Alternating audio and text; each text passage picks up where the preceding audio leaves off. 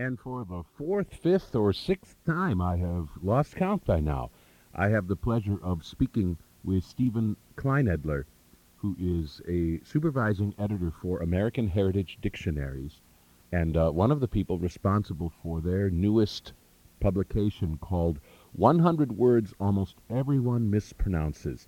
This is part of a whole series of best-selling books that are relatively modest in, si- in size, but which uh, pack a punch in terms of helping us do a better job of using the English language. And uh, Steve Kleinedler, can we begin with a quick rundown of the other books in this series which precede it? Certainly. Uh, thank you for having me on this morning, Greg.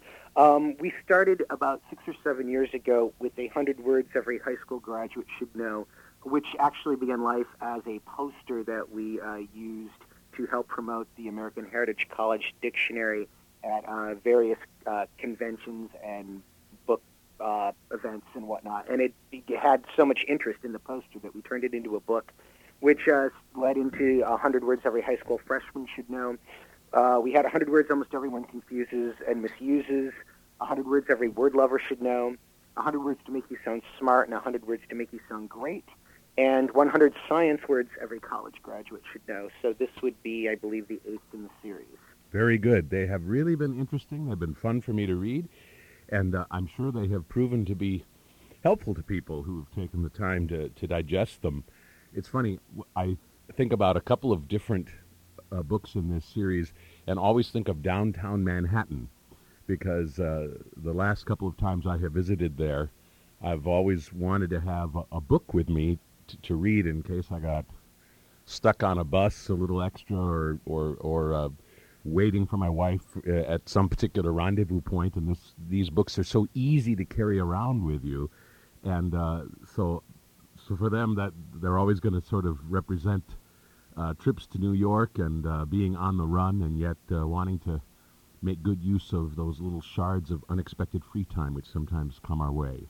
Right. Um, it's and you know uh, it, they're great for you know air travel that kind of thing. Um, you just because you don't have to read the the book straight through uh, one to one hundred. You can pick and choose and jump around, and it's uh, designed to be browsable. And in fact, that's one of the reasons why we created this series is um, you know, in the old days, you'd go to the you could go to the family dictionary and you know go to a page and get lost in the page and learn things about um, different words. People don't really do that anymore. So, in essence, what these little books do is browse the dictionary for you. Hmm. So, tell us a little bit about the uh, genesis of this particular book and uh, what led you to think that, that this was worth putting together. Well, out of all the books in the series, by far the best-selling one has been the 100 Words Almost Everyone Confuses and Misuses. Um, it's gone through more printings than any of the other ones. It's the one we get the most uh, feedback from. Uh, people like to know that they're doing something correctly. People like to know that their friends are doing something incorrectly. Um, and as much as I try to convince people that you know you don't want to be boorish and correct people on the spot, people still like to know that they're right. Um, and because of that, uh, and we have, and because we also have a very rich usage program within the American Heritage Dictionary, and that there are uh, so many usage notes that deal with pronunciation.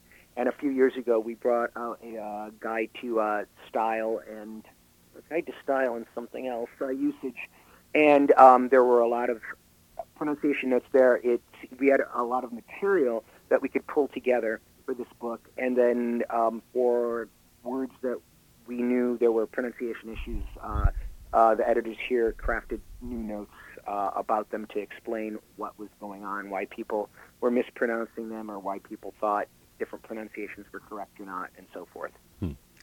We probably, uh, I think a lot of us sort of imagine a bunch of you sitting around a big table and hashing out exactly what word should constitute this uh, this list of 100. I suspect it doesn't quite uh, happen like that. Interestingly, we rarely all sit around a big table to do that kind of thing, but with these books, usually at least once in the process, um, we'll have come up with a bunch of uh, possibilities and send them to a central person who will then distribute the entire list. And often we, w- we will actually get together to meet face to face around a table to discuss some of it about once during each uh, production process for each of those books. It's about the only time we actually do that, but it's it can be pretty fun. I'm guessing that you faced a particularly tricky challenge with a list of 100 mispronounced words or 100 words where the pronunciation is in doubt. That's probably the best way to actually title this book, although it wouldn't fit on the cover quite exactly. as well. But that that's really what this is, this list is about.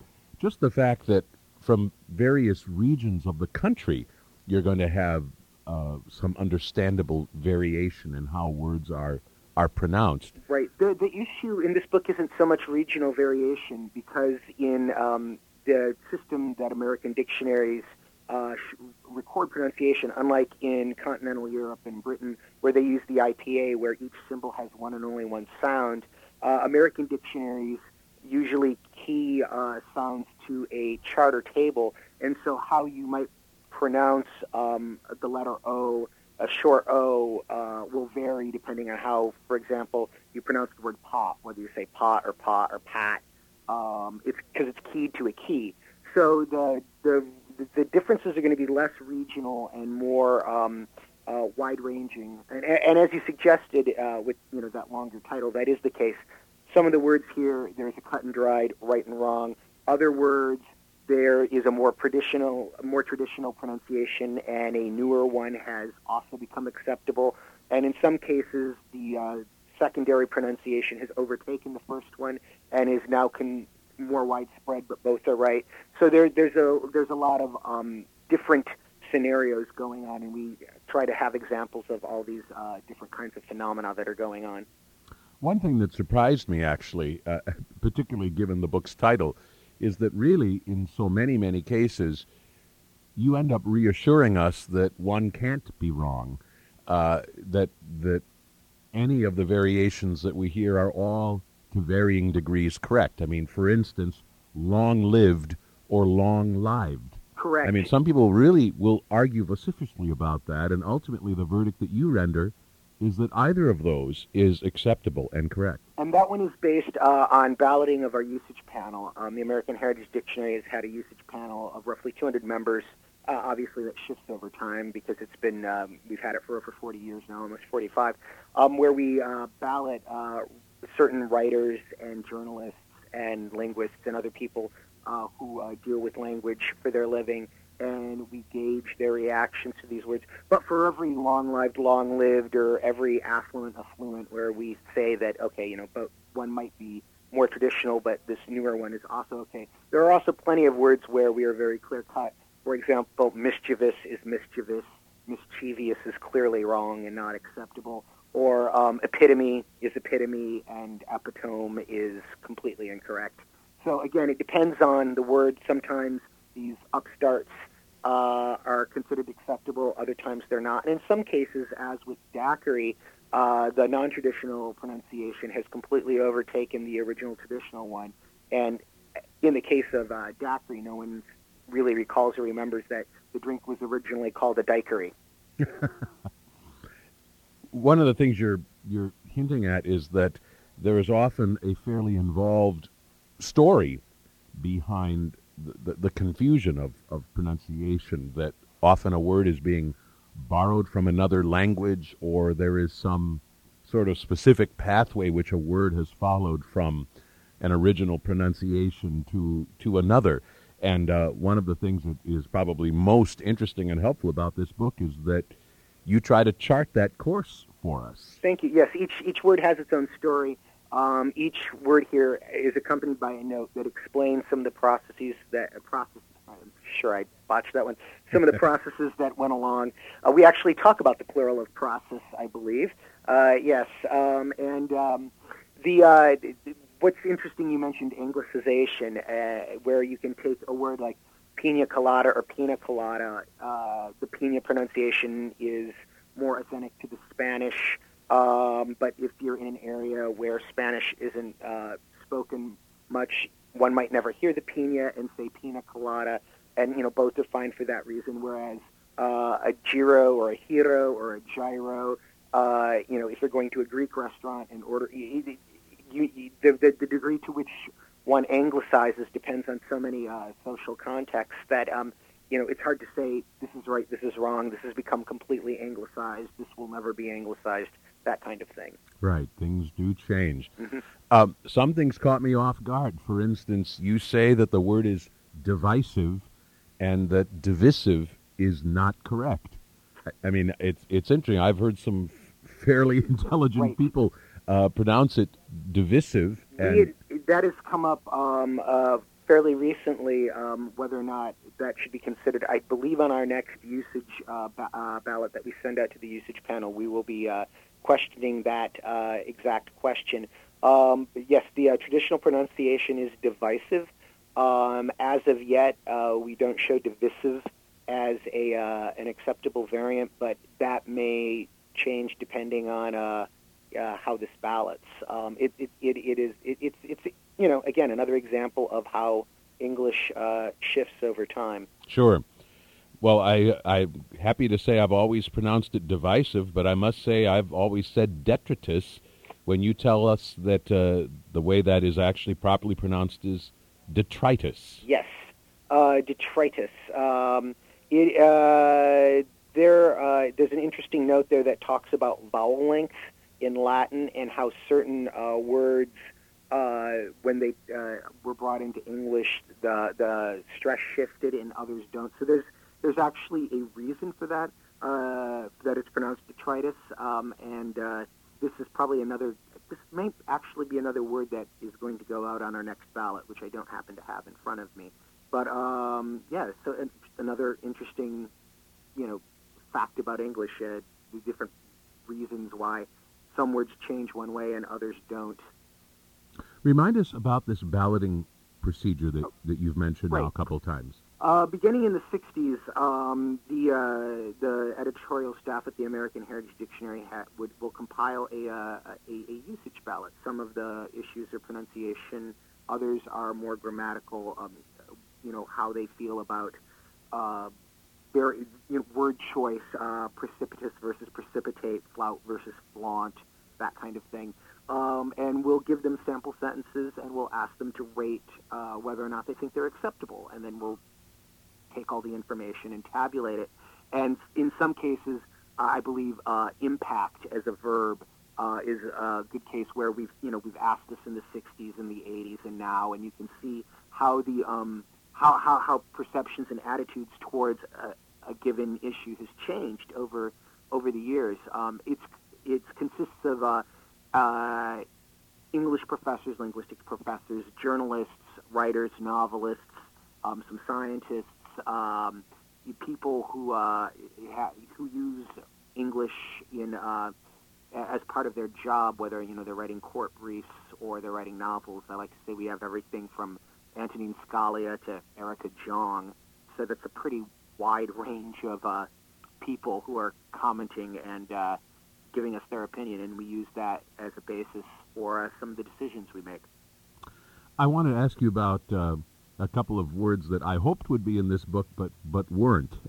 okay. One of them that especially intrigues me is the word uh, that we spell ASK, and that most people say is ask. Right. And of course, uh, particularly uh, a certain segment of the of the uh, population is is likely to pronounce that instead as axe. I love talking about this word um, because, uh, especially especially with people who who are really in, insistent on this, because actually the original pronunciation of this word a thousand years ago was axe and um, uh, Axian versus Askian, and the people who switched who metastasized the two consonant sounds to ask were the uh, upstarts and looked down on. And slowly really? over time, the SK pronunciation became the common one. Um, there's, there's the, the uh, KSSK metathesis is a really common uh, metathesis in the development of English. And um, so, yes, technically, theoretically now, it is uh, ask. Uh, but it is interesting to note that it started its life as axe. Interesting. Yes. And while I'm not one to indulge in the uh, pina colada, I was interested to read about its pronunciation. But I was sure hoping in these pages that uh, you would clear up once and for all whether that delicious appetizer so many of us order is bruschetta or bruschetta. Ah, um, the similar, actually, if you look up the uh, note at maraschino for the maraschino cherry, Ah. the same thing would pretty much apply to that. Um, I say bruschetta um, because that's the more uh, Italian pronunciation. But um, let me see what we say at maraschino. Um, it's it's the exact same thing going on. Um, So that's mm, um, yeah, uh, maraschino is Italian. Uh, the the sch would be ska rather than sha. Um, although maraschino is acceptable, uh, maraschino is the more Italian sounding one, and the same thing would go for bruschetta. finally the uh, the the only moment when I felt like taking the book and throwing it across the room was uh, when we got to uh, word number seventy-one, O F T E N. Ah, yes. which I rather fervently believe should be pronounced often, although I, I, I can't really say why. Uh, it's always rubbed me the wrong way, and I've always been quick to jump to uh, to uh, far-reaching uh, conclusions about uh, somebody's intelligence and and how well read they are uh, if they would uh, pronounce that word often. You actually uh, tell us that, in fact, uh, both of these are perfectly acceptable, and that people like uh, me need to get over it. Correct. Um, often, um, much like the words raspberry and handkerchief and chestnut ha- had uh, consonant sounds that dropped out centuries ago. Um, in the 1800s, as people became more literate and started reading, you know, were able to read more, um, the, the T began to be pronounced because it was written there. Um, this happened decades ago, um, and it, it, it's, it's so long ago and so um, it firmly entrenched that you know it's it's it's actually considered correct as well. Often um, that that that the, the pronunciation of the T has been around since at least the 1800s.